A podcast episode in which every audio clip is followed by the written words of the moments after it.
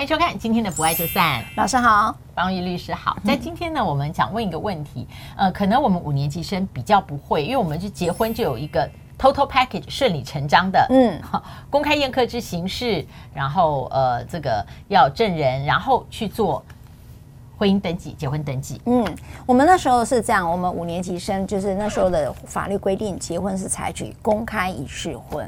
也就是说，你只要有公开仪式就可以了。无论你是在教堂，或者是呃传统的那种放鞭炮啦、丢三子那种哈，也都是叫公开。只要符合这个公开仪式，就会结婚成立了。但是后来的法律不是，我们开始采取登记婚，也就是一定要去办登记，这个婚姻才会成立跟生效的。对，有很多是后来我觉得世代不同，因为当我后来的时候会碰到，就说哦，那个要求婚这件事真的是很。很麻烦啊！前面就有他，就有他的朋友，呃，男友都有求婚过了哦，所以求婚这个事情就是很烧脑。那我就完全听不懂，你真的听不懂？就是就是二十几岁的我知道，或者现在三十出头的，他们好像是吗？就是说有流行，就是要有先有公开求婚的。哎，真的吗？我有听到好多，就是我听到颇多的，就是说好了，老师要经要经过公开求婚，使得朋友呢能够 recognize。我是有被公开求婚的啦，这样子。等一下呀，老师，你有被求婚吗？没有，因为那那时候你怎么结婚的？你你结婚啊？因为我公公，我公公是一个非常非常慈爱的人。对，就是那时候我在纽约硕士快念完了，那我先生已经工作了嘛，因为他们移民在纽约，所以有天我们在他们家好像吃水果什么的时候，我公公就说：“哎，我觉得那要什么时候结婚？”哦，我公公人非常好，所以我还有一个呃，我还有。呃，三个学分吧，我要 summer 要把它念完。然后我公公说他在纽约那么远，他说没关系，那我回一趟台湾，礼貌上我可以先去见你爸妈妈，然后对，然后谈谈你们结婚的事，就是是一个非常慈爱、非常周到的。对，那我记得我先生就在旁边继续在吃水果，就津津有味的听着他爸爸讲，跟我一样，就是属于一种。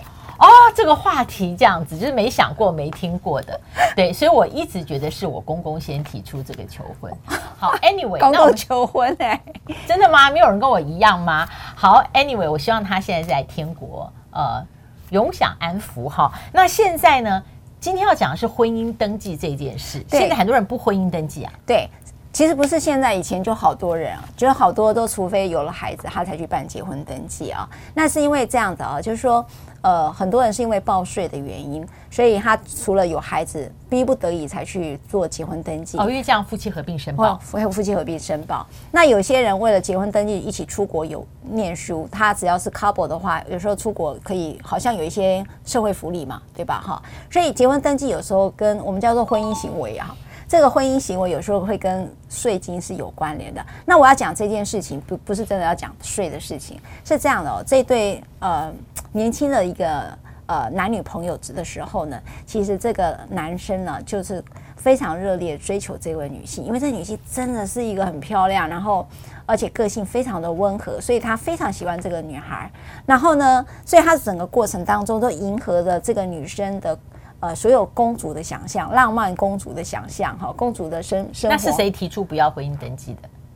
呃，好。是两个吵了之后，你不想登记，我也不想登记了，嗯嗯嗯、所以也很难说是谁。但求婚肯定是男生求的婚，嗯、而且是非常高调的求婚。嗯、那求婚之后呢，他们也办了婚宴了。办了婚宴之后，觉得这一对是金童玉女了。那进入了婚姻当中，就变了家人关系。所以这个男人开始会讲说，这个呃这些家具多少钱，那个婚宴多少钱。然后这个女生说，你以前都不跟我算，你现在怎么跟我算这个了？哈、因此他们就。在结婚的一年，都一直迟迟没有去办登记，因为这开始产生犹豫。男生就觉得我的第一年的婚期的磨合磨合期这么大，所以这个男生也没去办，他也没去办。嗯，嗯，好，没去办之后呢，是就后来这个女生说，我们是不是就分手算了呢？哦，因为根本就没有登记嘛，没有登记，那我们是不是就分手？嗯、因此呢，这个女孩呢，她就因此就回她家去了，就分手了。然后。分手之后，本来等他等他来跟他求复合，没想到等来了一个法院的起诉状。起诉啊？哎，因为没有登记就没有离婚嘛，哈。对，没有离婚。他他起诉他，就说太太什么？就是说，第一个，呃，当时我跟你求婚的婚戒你要还给我啊，嗯嗯、然后当时的那个喜饼的钱你要还给我，嗯、当时那个我送你的包你要还我，我当时的那个喜宴呐、啊，我那花了几十万、一百万，你要赔给我。那判决结果呢？判决结果其实还蛮妙的。好，我们来讲一下哈，因为呢，当时。既然没有结婚，就没有离婚。那这个钱你到底要怎么去要回来？他们我们通常在实务上运用的就是解除婚约。哈，那解除婚约是指什么呢？就刚才讲，我们本来约好了要去办结婚登记，你都一直不去办，你就是故伪结婚契约或其他重大事由，你可以解除婚约。所以你当时订婚所做的赠与，你都可以要求他返还。因此，他就把婚宴以的以前的东西，我在还没有办结婚登记所发生的这些钱呢，我都是要求你还给我，所以他就拥有这个所谓的解除婚约。好，那这个我觉得观众朋友会听不懂哎，因为我们讲婚约，它跟婚前登记不一样啊，不一样。但是婚约是约定，是不是订婚？订婚，你就直接想订婚。订婚，但是因为他没有去结婚登记，他把这个前面的行为都称之为订婚的行为，所以法院接受了。法院。还没有判哦，哎呀，这个案子是起诉状是这样写的。好，那我们来看看法院后来怎么判。后来呢，这个案子呢，是因为这个女性就说没有啊，当时我并没有顾伪婚约啊，你没有去，我也没去，我们也没约定什么时候去办结婚登记呀，所以没有违反这个规定。所以如果说你是顾委婚约的时候，你才要负损害赔偿，而且可以请求精神慰抚金。所以这个案子一审其实是败诉，男方败诉的。嗯，不过这个案子最终后面呢，有一个呃双方的一个协商啊，也就是和解落幕。因为女生说没办法不爱就散啊，对啊，我也不用这样打官司啊，我们可以谈啊，你不要用告的。现在很多是不是？呃，就是说，我觉得好像是我们对法律的想象，不是所有的事情。都可以在法理、法义、法情里面透过判决一清二楚。嗯，所以不如和解，因为和解是进入一个讨论的状态。对，就是说，呃，我我必须讲，很多人一来就是一个起诉哈。呃，我在我自己处理的感情世界当中，直接用法律来切的很难好散。可是你如果不和解，好，不用去这样的讨论，我们称之为修复式的关系，你也很难再开始。所以我以前后面这个比较重要，因为很多人会觉得那没有好散就算了，我本来就是要跟他切的一干二净，我不在乎是好散不好散。可是我觉得你后面那个很重要，对，就是他很难再开始。我自己的自己的经历当中，你前一段没有处理完，如果处理的恩恩怨怨的，你的感情要再出再次出发是很困难的，因为他。对亲密关系会产生创伤。好，我记得我有个朋友哦，他那时候女性朋友，他那时候要结婚的时候，婚宴什么喜饼都发了，结果新郎落跑啊，落跑就是他不知道他去哪了。对，就是我不结了。所以大家整个傻眼，那天就是大家来聚会吃饭哈，就不是那一天呢？对，那一天。后来我这个女性朋友十几年前了哈，我后来我这个女性朋友，她条件非常好哦。他至今呢都没有办法进入真正的亲密关系。她即便有交往，只要谈到结婚，她就落跑，换她落跑。嗯，因为那个创伤太深了，所以没有办法好好的好散，其实很难重新开始，因为那个创伤走不过啊。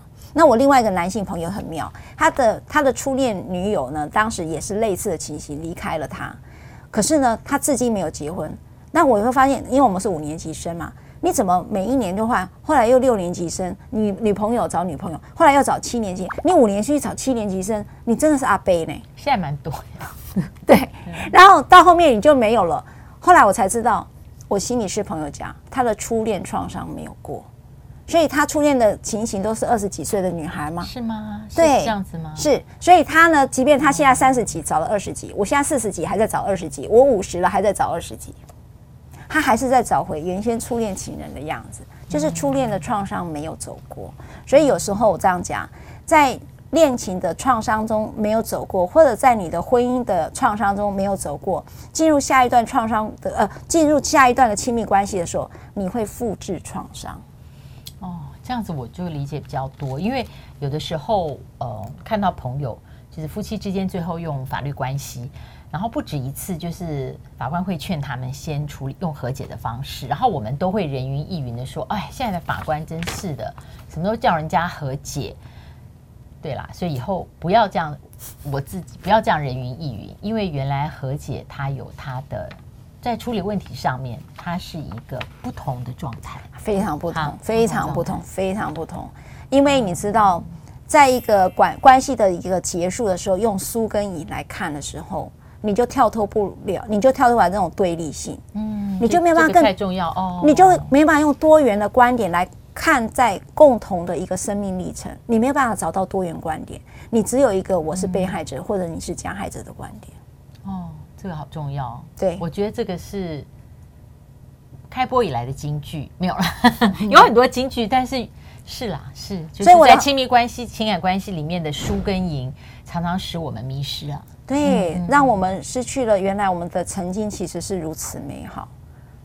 嗯，他看到我们那个攻读同学还在点头，是不是？是。没有年龄的差别，人只要有呃情感的这样的感受，嗯，其实都会觉得我们今天听到一句呃醍醐灌顶的话，不爱就散，欢迎分享、订阅、按赞、按赞、开启小铃铛，我们两个拜拜，我们下期一定要背起来啦，好，我们下次再会。拜拜